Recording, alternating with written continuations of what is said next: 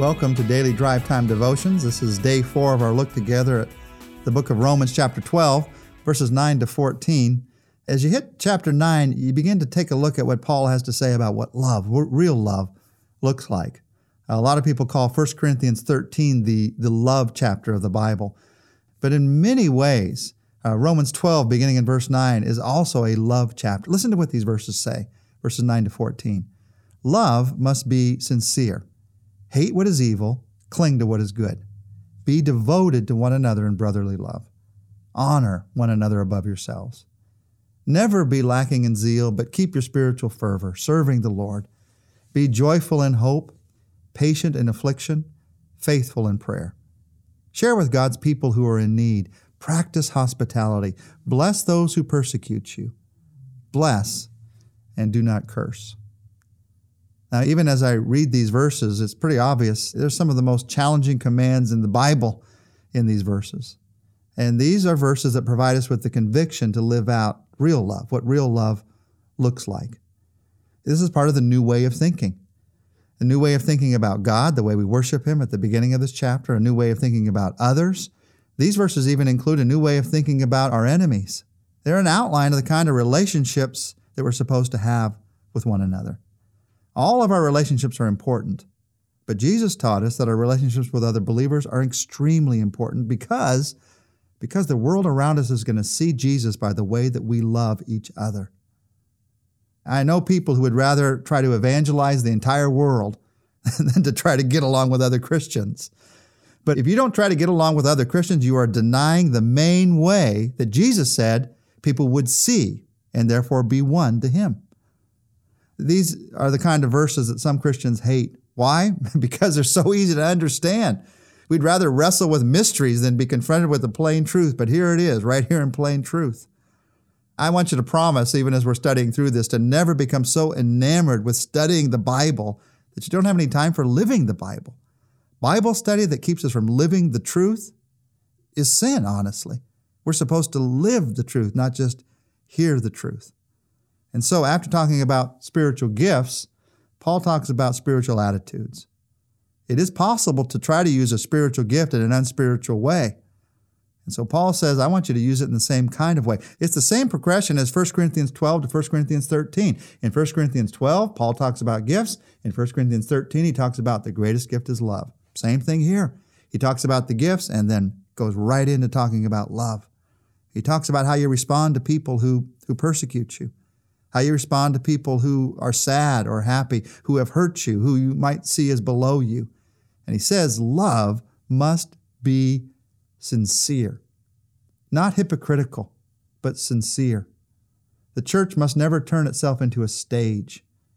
This word sincere in, in the Latin, sincerus, meant without wax. And it was the idea of a, of a paving stone that they would put wax into a crack in the stone, or a clay jar where they would put wax into a crack, and it would look like everything was fine, but somehow cosmetically it had been just made to look better. God says, be real, be who you are. As we read through these verses, I want personally, I want to lead you to use these as an opportunity for change. Why, why read these verses if we're not willing to do these verses? In fact, let me just repeat back some of these phrases. And as I repeat them back, you might just think a green or a red or a yellow in your mind. Green means things are good. It doesn't stand for perfection. Green stands for growth. Yeah, I'm growing in that area. Red stands for resistance. I'm holding God at arm's length in that area. And yellow stands for, let's make that stand for negligence. I've never really thought about that. Here's what I mean that phrase, hate what is evil, cling to what is good. How are you doing at that one? Is it red? I haven't thought about that much lately. Is it yellow? I've been neglecting that truth to hate what is evil, cling to what is good. Or is it green? That's an area that I'm growing in. It's interesting how his talk about the sincerity of love is followed immediately by talk about hate. It's because the two go together. True love is more than just sentiment, it is a discerning heart. The more I love God, the more I will hate sin. You realize that as I hate the sin in my life, it is an expression of my genuine love for God. Hate what is evil, cling to what is good. A second phrase, be devoted to one another in brotherly love. How are you doing at that one? Is it a red? I'm resisting God. I'm resisting loving someone in my life. Is it a yellow? I haven't thought much about it lately. I'm all caught up in what I'm doing. Or is it a green? I'm growing in that area. There's some Greek words here that are very important when it comes to this brotherly love. Devoted describes a natural affection for family. Brotherly love, you know that Greek word, many of you, because it's the word phileos, which we get our city, the city of brotherly love, Philadelphia, from. This, this idea of brotherly love is the idea of what love is supposed to be like in the body of Christ, in the family of God. It's a family kind of love. How are you doing at that one? A third phrase honor one another above yourselves. I don't know about you, that one hits me. That one often is a red. I want to honor other people, but it's the above myself part that I resist. Maybe you're there too. Or maybe that's a yellow. I haven't thought much about that lately. I think mostly about myself and not even about others. Or maybe you are growing in that area because of the grace of God. Give each other more honor than yourselves. It is amazing what God can do through those who are not afraid to let others have the credit, giving away the credit, honoring others. And then the phrase, never be lacking in zeal, but keep your spiritual fervor serving the Lord. Is that a red? Yellow? Are you growing? Is it green? The question here is how do I keep the spiritual fires burning? What do I do when I feel like I'm running out of gas in my relationship with God? The answer is in the last phrase. Ask yourself, who am I serving? Never be lacking in zeal. Keep your spiritual fervor serving the Lord. The zeal comes from serving the Lord. The fervor, the fire, the fuel comes from serving the Lord. That's where the strength comes from. And when you start losing the zeal, you ask yourself the question who am I serving? A fifth phrase in these verses be joyful in hope, patient in affliction, faithful in prayer. Red, yellow, or green, resisting, neglecting, or growing. These verses are verses that are about praise and patience and prayer. And they ask us some questions. They, ask me the question in hope Am I being joyful or am I being woeful? It's easy to get down on yourself and on the world when it feels like everything's against you. But hope makes all the difference. It brings joy even in a difficult circumstance. In affliction, the question here is Am I being patient or am I being insistent? Am I waiting on God or am I pushing for my way? In prayer, the question is Am I being faithful or am I being forgetful? Be joyful in hope, patient in affliction, faithful in prayer. And then a sixth phrase here share with God's people who are in need. Practice hospitality. Share with those who are in need. The word here is koineo, which is the idea of hospitality. The Greek word for hospitality combines philos, love, and xenos, strangers. I put the two together because both are with God's people and with strangers. I need to have hospitality towards both. Hospitality was incredibly important in that day because there was no place for people to stay. There was no motel. And in a desert country, the place to stay and some water was often the difference between life and death. And spiritually, God is talking about the continuing importance of hospitality. The question I ask myself is where are the deserts in our society today? Where are the places where we as believers have to meet the need or it's going to leave people dying? Practice hospitality.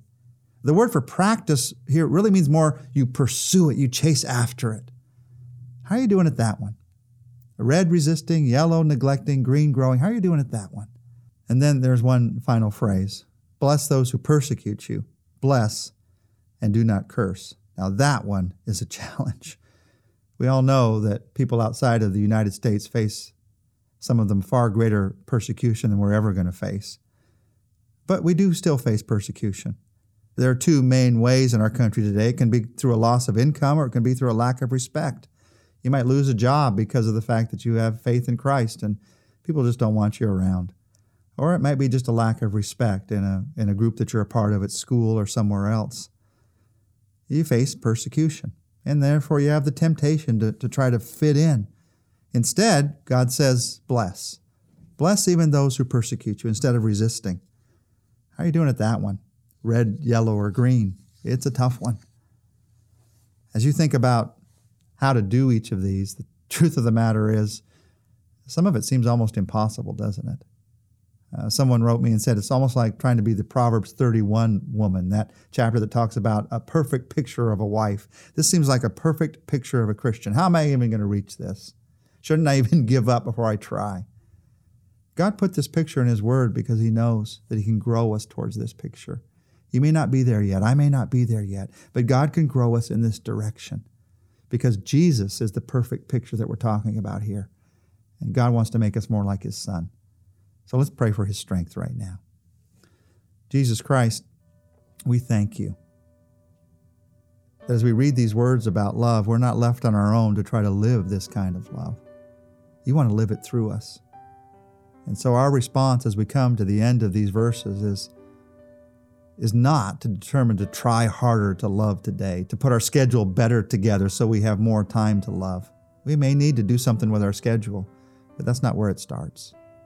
We begin by saying, Jesus, I cannot do this on my own strength. I need your love flowing not only into my heart, but through my heart to love people in this way. And I pray you'd help me to trust you. Trust you to love me and then trust you enough to love others.